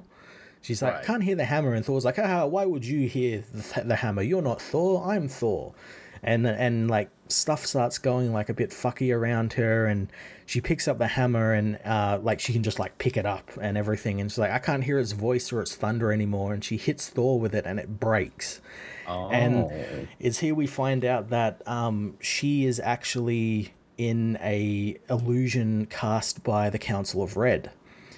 oh yes, the devil guys. Yeah, Mephisto has offered her like a uh, a deal where like she can have this life if she just stays out of bus- their business and everything. Um, and Thor and uh, Thor ends up like like melting because he's not real or anything. And uh, the the Mephistos show themselves. They're like but bu- there's like a cartoon one and like big fat one, big skinny one. Um, and that's when the mighty Thor shows up. Uh, Jane Jane Foster, who was a, a Thor from a different uh, universe, who actually continued being Thor because Odin's son Oh. died during the War of the Realms. Oh, that's interesting. That's And- an interesting take. And as she said, there always must be a Thor, so she continued to be Thor. Um, so her and Jane team up, and because this is the Jane from the six one six universe, she has the all weapon, and so she Yes, she yes. manages to tap into that and turn into Valkyrie. Cool. And so it's Mighty Thor and Valkyrie fighting a bunch of Mephistos, and then they get to talking, and the whole issue is about like temptation and everything. And Jane thinks that like, oh, these these these um.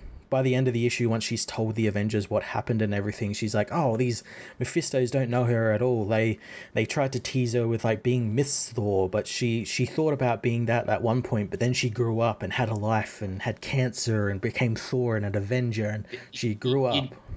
You- just know that's Jason Aaron, like Yes. taking to ca- task everyone who called Jane Miss Thor during his Yes. time writing that book. He's like, Yes. "Fuck you! I'm gonna actually do Miss Thor." Yeah, and it's gonna be a fucking good story. And yeah, the, the end, she's like realizing like maybe that wasn't the temptation. Maybe the temptation was putting Mjolnir in front of me because she still she misses being mm. being Thor.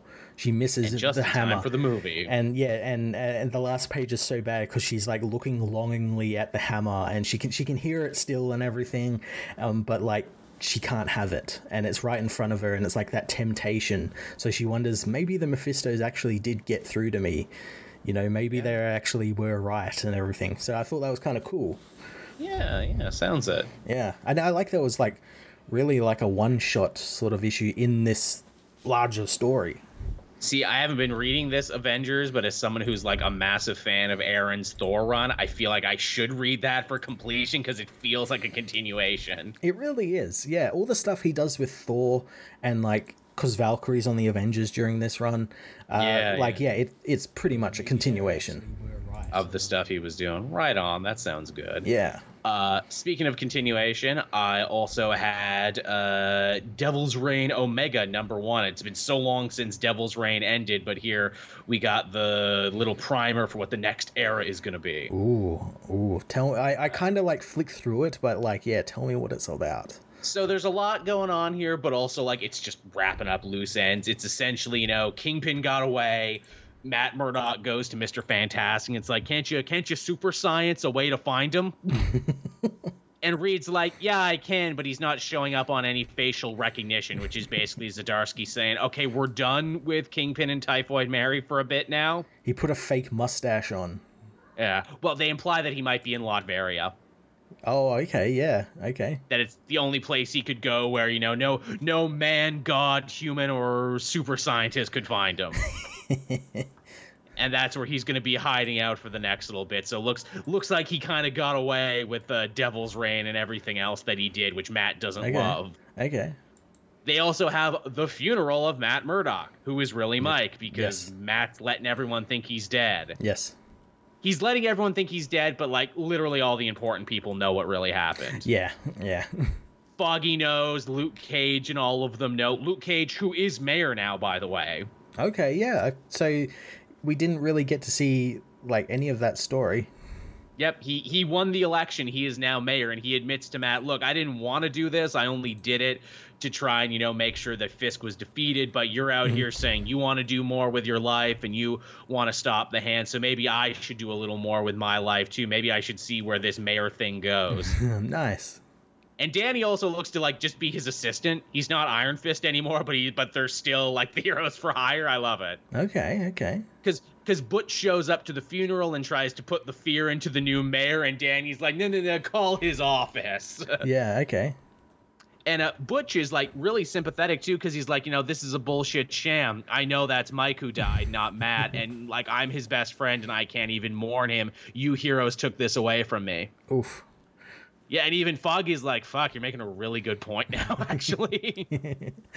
I guess we did kind of play gods on this one, our bad. Uh, Kristen also doesn't know, and Foggy can't tell her. oh no, yeah, and she like saw him die. Yes, Kirsten gives like this beautiful, heartfelt eulogy for Matt, but it's not Matt, it's Mike. And when they put Matt back or Mike in the ground, she still has the Norn Stone. Ooh, I was wondering what happened to that. She has it. She unknowingly makes a wish on it to see Matt again, and then puts it in the coffin with Mike. Oh, do do you reckon that that's gonna backfire and she's gonna see? Oh yeah. She's gonna like actually see like the real Matt, like. Oh, Oh, one hundred percent. This is like, oh, this is gonna be so important later. Oh, this is gonna fuck up everyone later, no doubt about She, it. she's gonna um catch him as Daredevil. Oh yeah, yeah, yeah. There's totally some shit that's gonna go down on that one, no doubt about it.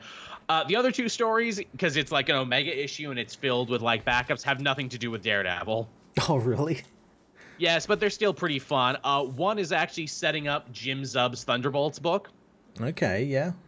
The idea is is Luke is mayor now, but even though he's mayor, he can't undo the Thunderbolts initiative and he can't undo the laws that Fisk passed right away. Okay, yeah, yeah. There's like a, uh, I guess, a statute of limitations or something. Yeah, so his thing is like, okay, the Thunderbolts are still running around as judge, jury, and executioner. So I have to try and change that. I have to take the fight to them. So he beats up Crossbones. He beats up a bunch of the Thunderbolts.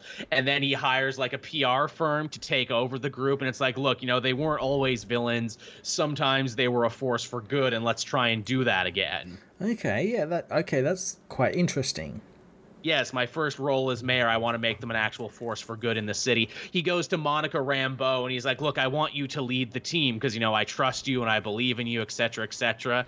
And Spectrum says no.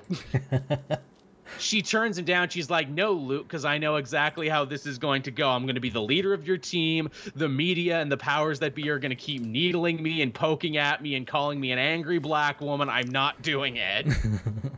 so she flies away, and the PR firm is like, okay, we didn't get our first choice, but what about our fifth choice, Clinton Barton Hawkeye? He can lead the team. and Luke's like, fine, whatever. He's not doing anything, and he was the Thunderbolt before, so sure, why not? Why not? Yeah. I love it's a big long joke to be like, we didn't get the leader we wanted, but we got this instead.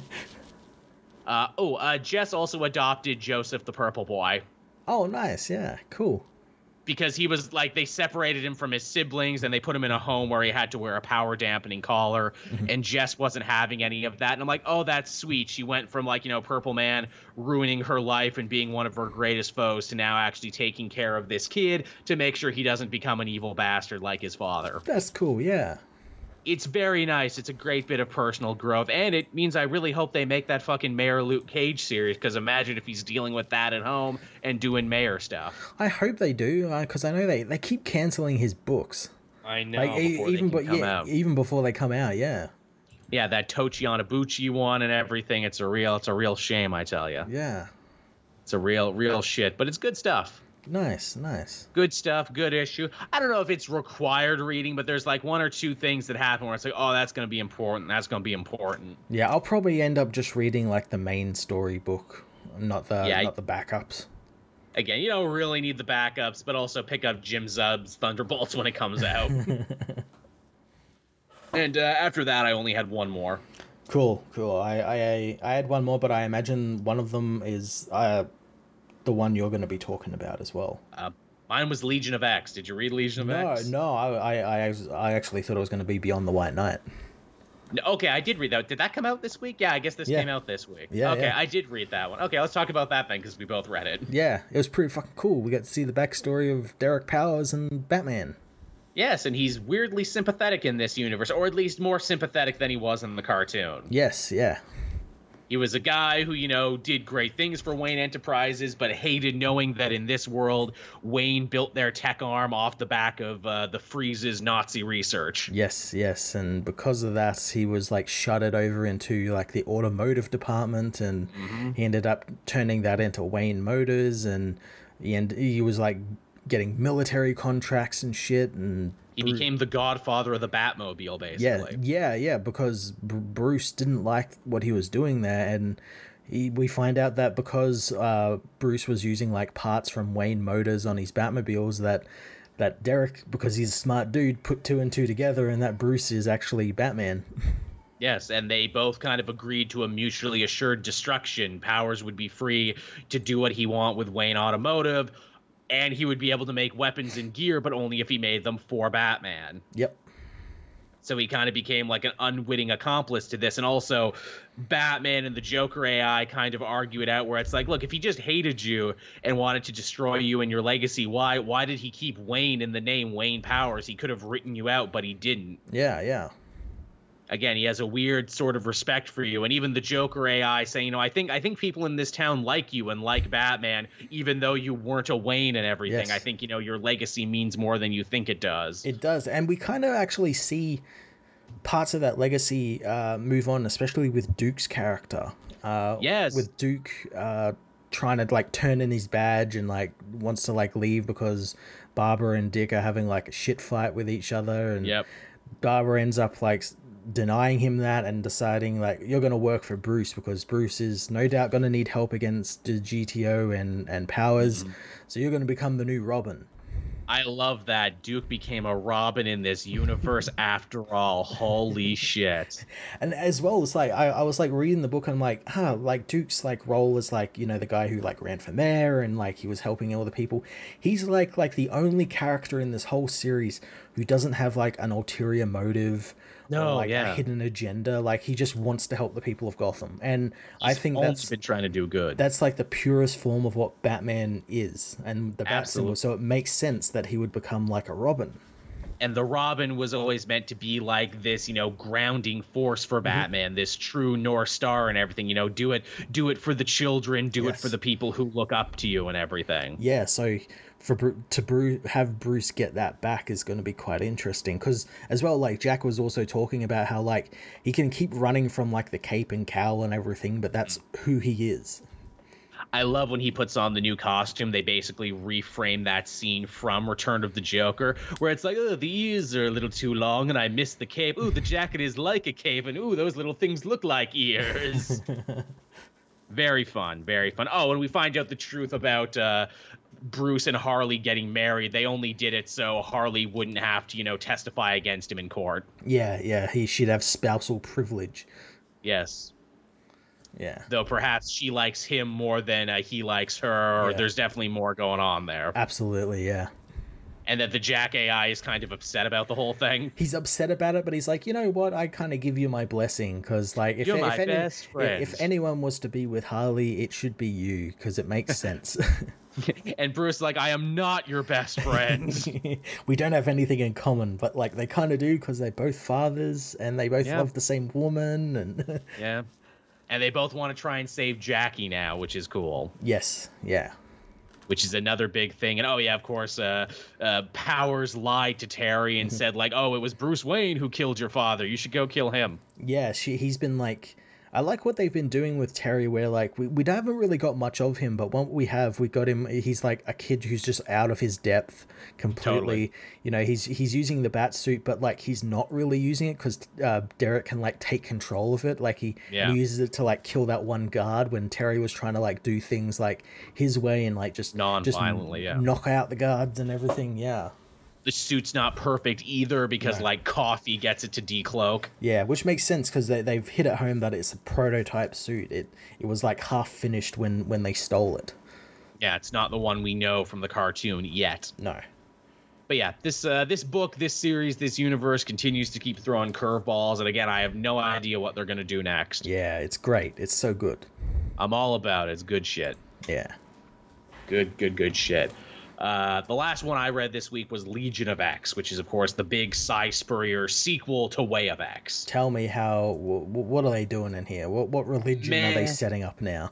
Man, they do more concept work and more big ideas in this one issue than like most other series I've read. yep. So, uh, Nightcrawler and Legion formed their church, the Church of the Spark, and with that, they have a new team, the Legionaries, Okay. Which are one part warrior priests and one part kind of cops that enforce the laws of Krakoa, but also amend the laws as they see fit because they saw all the flaws in them in the last series. Okay. Yep.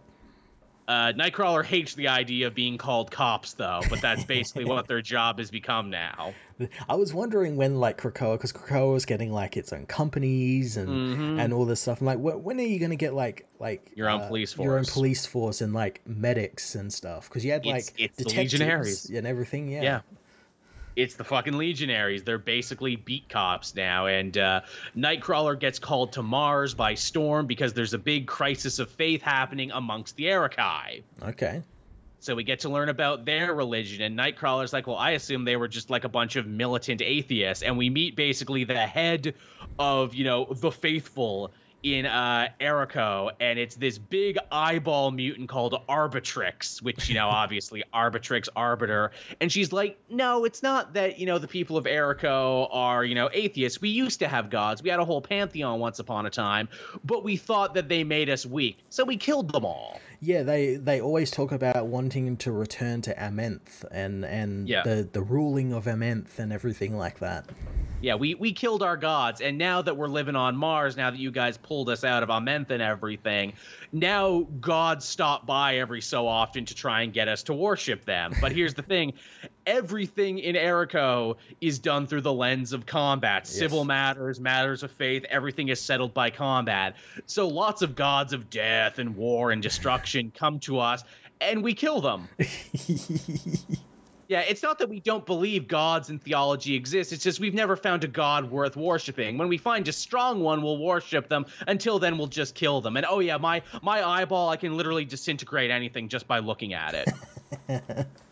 and Nightcrawler's like, that's fucking horrifying. What do you want from me? Oh, well, a trickster god came here and didn't fight in the arena, which is actually the greatest insult Sin, and affront yeah yeah, to our whole people. And uh, we think they're hiding out in Krakoa. So find them and bring them back for us, because uh, if you don't, I'm going to start looking and start disintegrating shit. No pressure. Uh, that's great. I'd love, I'd love for them to tie this into uh, X Men Red and have Vulcan try and become their new god, because that was like his whole thing in that yes. in that second issue of X Men Red. He was like trying to instill his will over their Krakoans because because um he used to be like the leader of the Shi'ar Empire, and he wants to get mm. that like that godhood back. I'd love for them to tie it into that.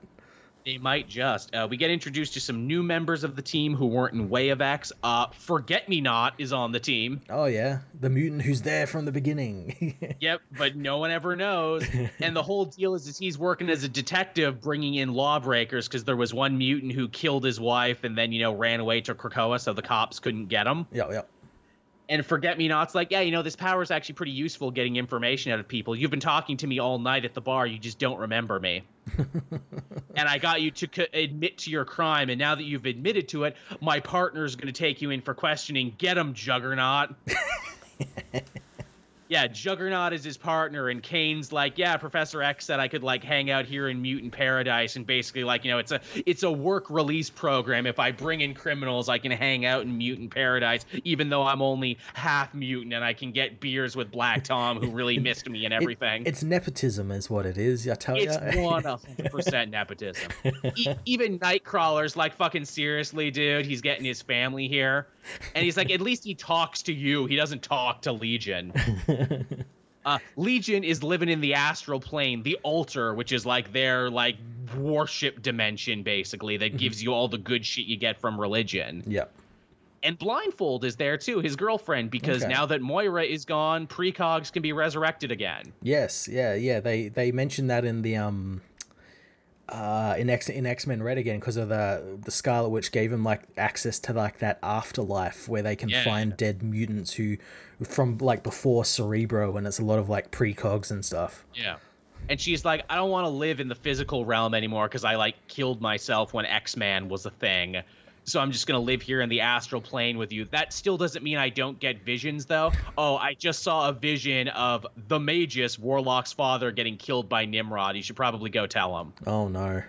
so he just like ruins poor Warlock. He's like, "Hey man, uh, here's a vision of your father being brutally murdered by Nimrod." Oh no! and he's like, "Oh fucking god, why would you show me that?" And Legion's like, "Huh, I didn't think you know machine life could leave psychic signatures but your father did, and also you're totally sad like how a human would be. Damn, learn it. We're learning a lot. There's so much about machine life to still learn. also, Nimrod is killing other god machines, and that's pretty bad. and uh, the big finale there is uh, Legion gets met by Mother Righteous, the brand new villain they're pushing now. Okay and her deal is is she's like an astral trader who lives outside the material realm and instead of selling like regular goods she sells abstract concepts dreams and glory and also gods and demons. Oh that's cool. She just sells those and i'm like that's pretty nuts. That's awesome yeah. So she either probably knows the mischief god or she is the mischief god. Probably is. Or like or like one of them are like escaped from her like collection or something, yeah. Or something like that. And I'm like, that's pretty dope. That's a good high concept idea for a villain, especially in yeah. a time when they've either redeemed all the X Men villains or used up all the noteworthy ones. Mm-hmm. It's about time they start inventing some new ones. Yeah, yeah, definitely. Sounds interesting, yeah. yeah. So yeah, it's it's fucking high concept as shit. Yeah, yeah. Well, again, Way of X was as well. Yeah, I mean, Si Spurrier's just like totally taken the limiters off, and it's like, okay, let's actually talk about like consent and theology and like, you know, why human nature, why we do the things we do and everything, and Yeah. agnosticism. And it's just like, goddamn, I, I feel smart reading this. it's one of the few comics where every time I read it, I'm like, yeah, I feel genuinely smart for reading this. You have to have a certain IQ to read Legion of X. you, you basically do, yeah. I mean, fucking kinda. or else it's just gonna feel like a bunch of gibberish. also, like it feels like, oh, that 12 years of like fucking Catholic school wasn't a waste. I totally get where goddamn Nightcrawler is coming from in so much of this. And someone even brings up the fact where it's like, weren't you a priest at one point? It's like, well, I was, but it was part of a. We don't talk about that anymore. we don't talk about that, yeah. we don't talk about that story. That's a terrible story. But yes, I was almost a priest one time. uh, but yeah, that was the last book I had this week. cool. The the last book I had this week was uh, Batman Fortress. Oh yes, from the Rogue One writer. This really is a fucking Star Warsy episode, isn't this? Yeah, and uh, this one was actually kind of cool. Uh, Was it? I yeah. was not sure. I didn't pick Well- it up because I was just kind of like, Ugh, Batman burnout. Yeah, again, like you look at it and you're like, oh yeah, it's a Batman book, and he's got to save Gotham from a blackout. But it's a lot more than that. This is like the, a really small part of a large story. Um, so yeah, we find out that like there is a blackout in Gotham, and it's like Gotham City wide and Gotham County wide. E- All like the power went out, ba- batteries and generators still work, but it's all gone out, and there's like riots and shit, and um, Batman and Alfred are trying to work out what happened because they know it was some sort of electromagnetic phenomenon that happened. So while Alfred looks into that, Bruce goes out into the city and like meets with Jim and learns that like because all the locks on Arkham went down, all of Arkham, all the people in Arkham got out. So he has to like That's go bad. and like uh, stop all of the all the villains, and um, it's, it's just really great because as the story goes along, we learn that this is actually a prelude to a large scale alien invasion. And we learned that it's not just Gotham that's blacked out, the entire world is. That's really bad. Uh, and not only that, uh, no one knows where Superman is. He's just completely disappeared, and Bruce is very worried because if something like this is going down, they're going to want Superman yeah, just maybe. and uh, he makes the decisions like right well the whole world is in trouble so like you know the whole world isn't just gotham so i'm gonna need to like pick my battles of where where i need to be. We need to assemble the justice league and sort out what the hell is going on. Um so the, yeah this issue is him sort of figuring out there's like a large scale alien invasion. There is like some sort of weird uh thing i guess it's like a ufo he doesn't know exactly what it is yet in the indian ocean and that's where this electromagnetic pulse is emanating from and um yeah most of the issue is just him in gotham sort of dealing with stuff that's happening as alfred's sort of learning all about this stuff but what was interesting Right, was right. his his inner monologue because it's very it's very Batman, but it's very un-Batman because it's very obvious that this is a Batman who knows his limits and knows he can't do everything, and Interesting. and, and is a Batman who's part of a larger world, you know, with Superman in the league. So, uh, he he knows like like there is hope in the world that they're going to be able to get through this, and that he has to rely on other people like Alfred and Gordon, and you know the Justice League. Uh, Oh, that's a fun pitch. so yeah, so and it's even better because like he sees like all these people like looting and they're like stealing TVs and everything. Hmm. It's like I'm not going to stop these people because these companies have insurance.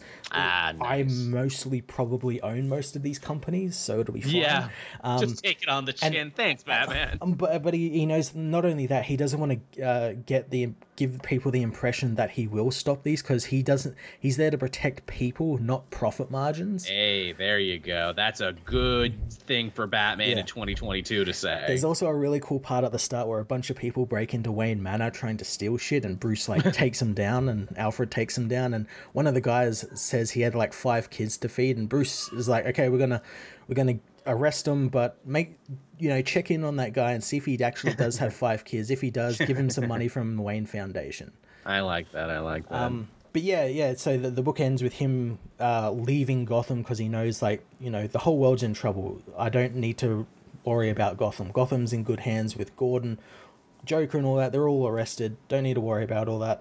I'm going to go and help the Justice League um, deal with this larger threat and find out where Superman is. Hmm.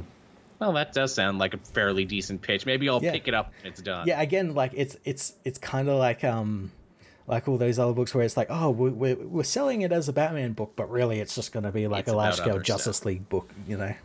I'm fine with that. I'm fine. I also like the idea of a Batman who understands his limitations and is trying to work within them. It's it's really really interesting compared to like yeah all those Batmans where it's like I don't need help, we don't need you know anyone's help. I can just do it all on my own. He's like I'm no. just a man. yeah, he he knows his limitations. He knows what he can do, especially in like an incident like an alien invasion where he's fucking Batman. What's he gonna Yeah, do yeah. against a fucking alien? You know, Yeah, no doubt. Well, that's good. So, is that everything uh, we have this week, Matt? that's everything. All right. Well, thank you so much, everyone, for coming and hanging out and listening to the show. I hope you enjoyed it as much as we enjoyed making it. Uh, next week, I think we're going to do retro hero video. I know we normally do that at the end of the month, but I knew with all this Star Wars stuff, we should probably hit it while it was still hot. Yep. Uh, I asked the patron what uh, story arc they wanted to see us do for the next set of episodes, and they uh, almost overwhelmingly picked uh, us to watch episodes of shows that we've never seen before. Okay. Yeah. So I think we're gonna do Legion of Superheroes, Krypto the Super Dog there to tie in with the movie that's coming out, and we'll probably watch an episode of Pennyworth too. we'll watch the we'll watch fucking Pennyworth already. that'll that'll be the finale. You got to get through the other ones to get to Pennyworth. also, hey, did you watch that last Fantastic Four show? I know I sure didn't, but I see the footage every so often, and I'm like, oh yeah, that was a show. that the one from the nineties? No, this was like 2000s. There was a Fantastic Four show. It was the last Fantastic Four show they did that was just for them. The only one I the, I just remember there was a Fantastic Four. May, maybe it was part of that that weird Avengers cartoon where they all had like weird armor. No, oh, that you're thinking United They Stand. No, this is a different one. This is like the last Fantastic Four cartoon they made. Yeah. Good, you didn't see it. That's No. the point. Yeah. No. Okay. Now this will be interesting too because these are all newer shows, not like more retro stuff that Yeah. we were doing. And you know, obviously with like Batman the animated series and Static and Superman and everything, I can speak with a certain level of authority. This means I'm going to have to actually research that much harder.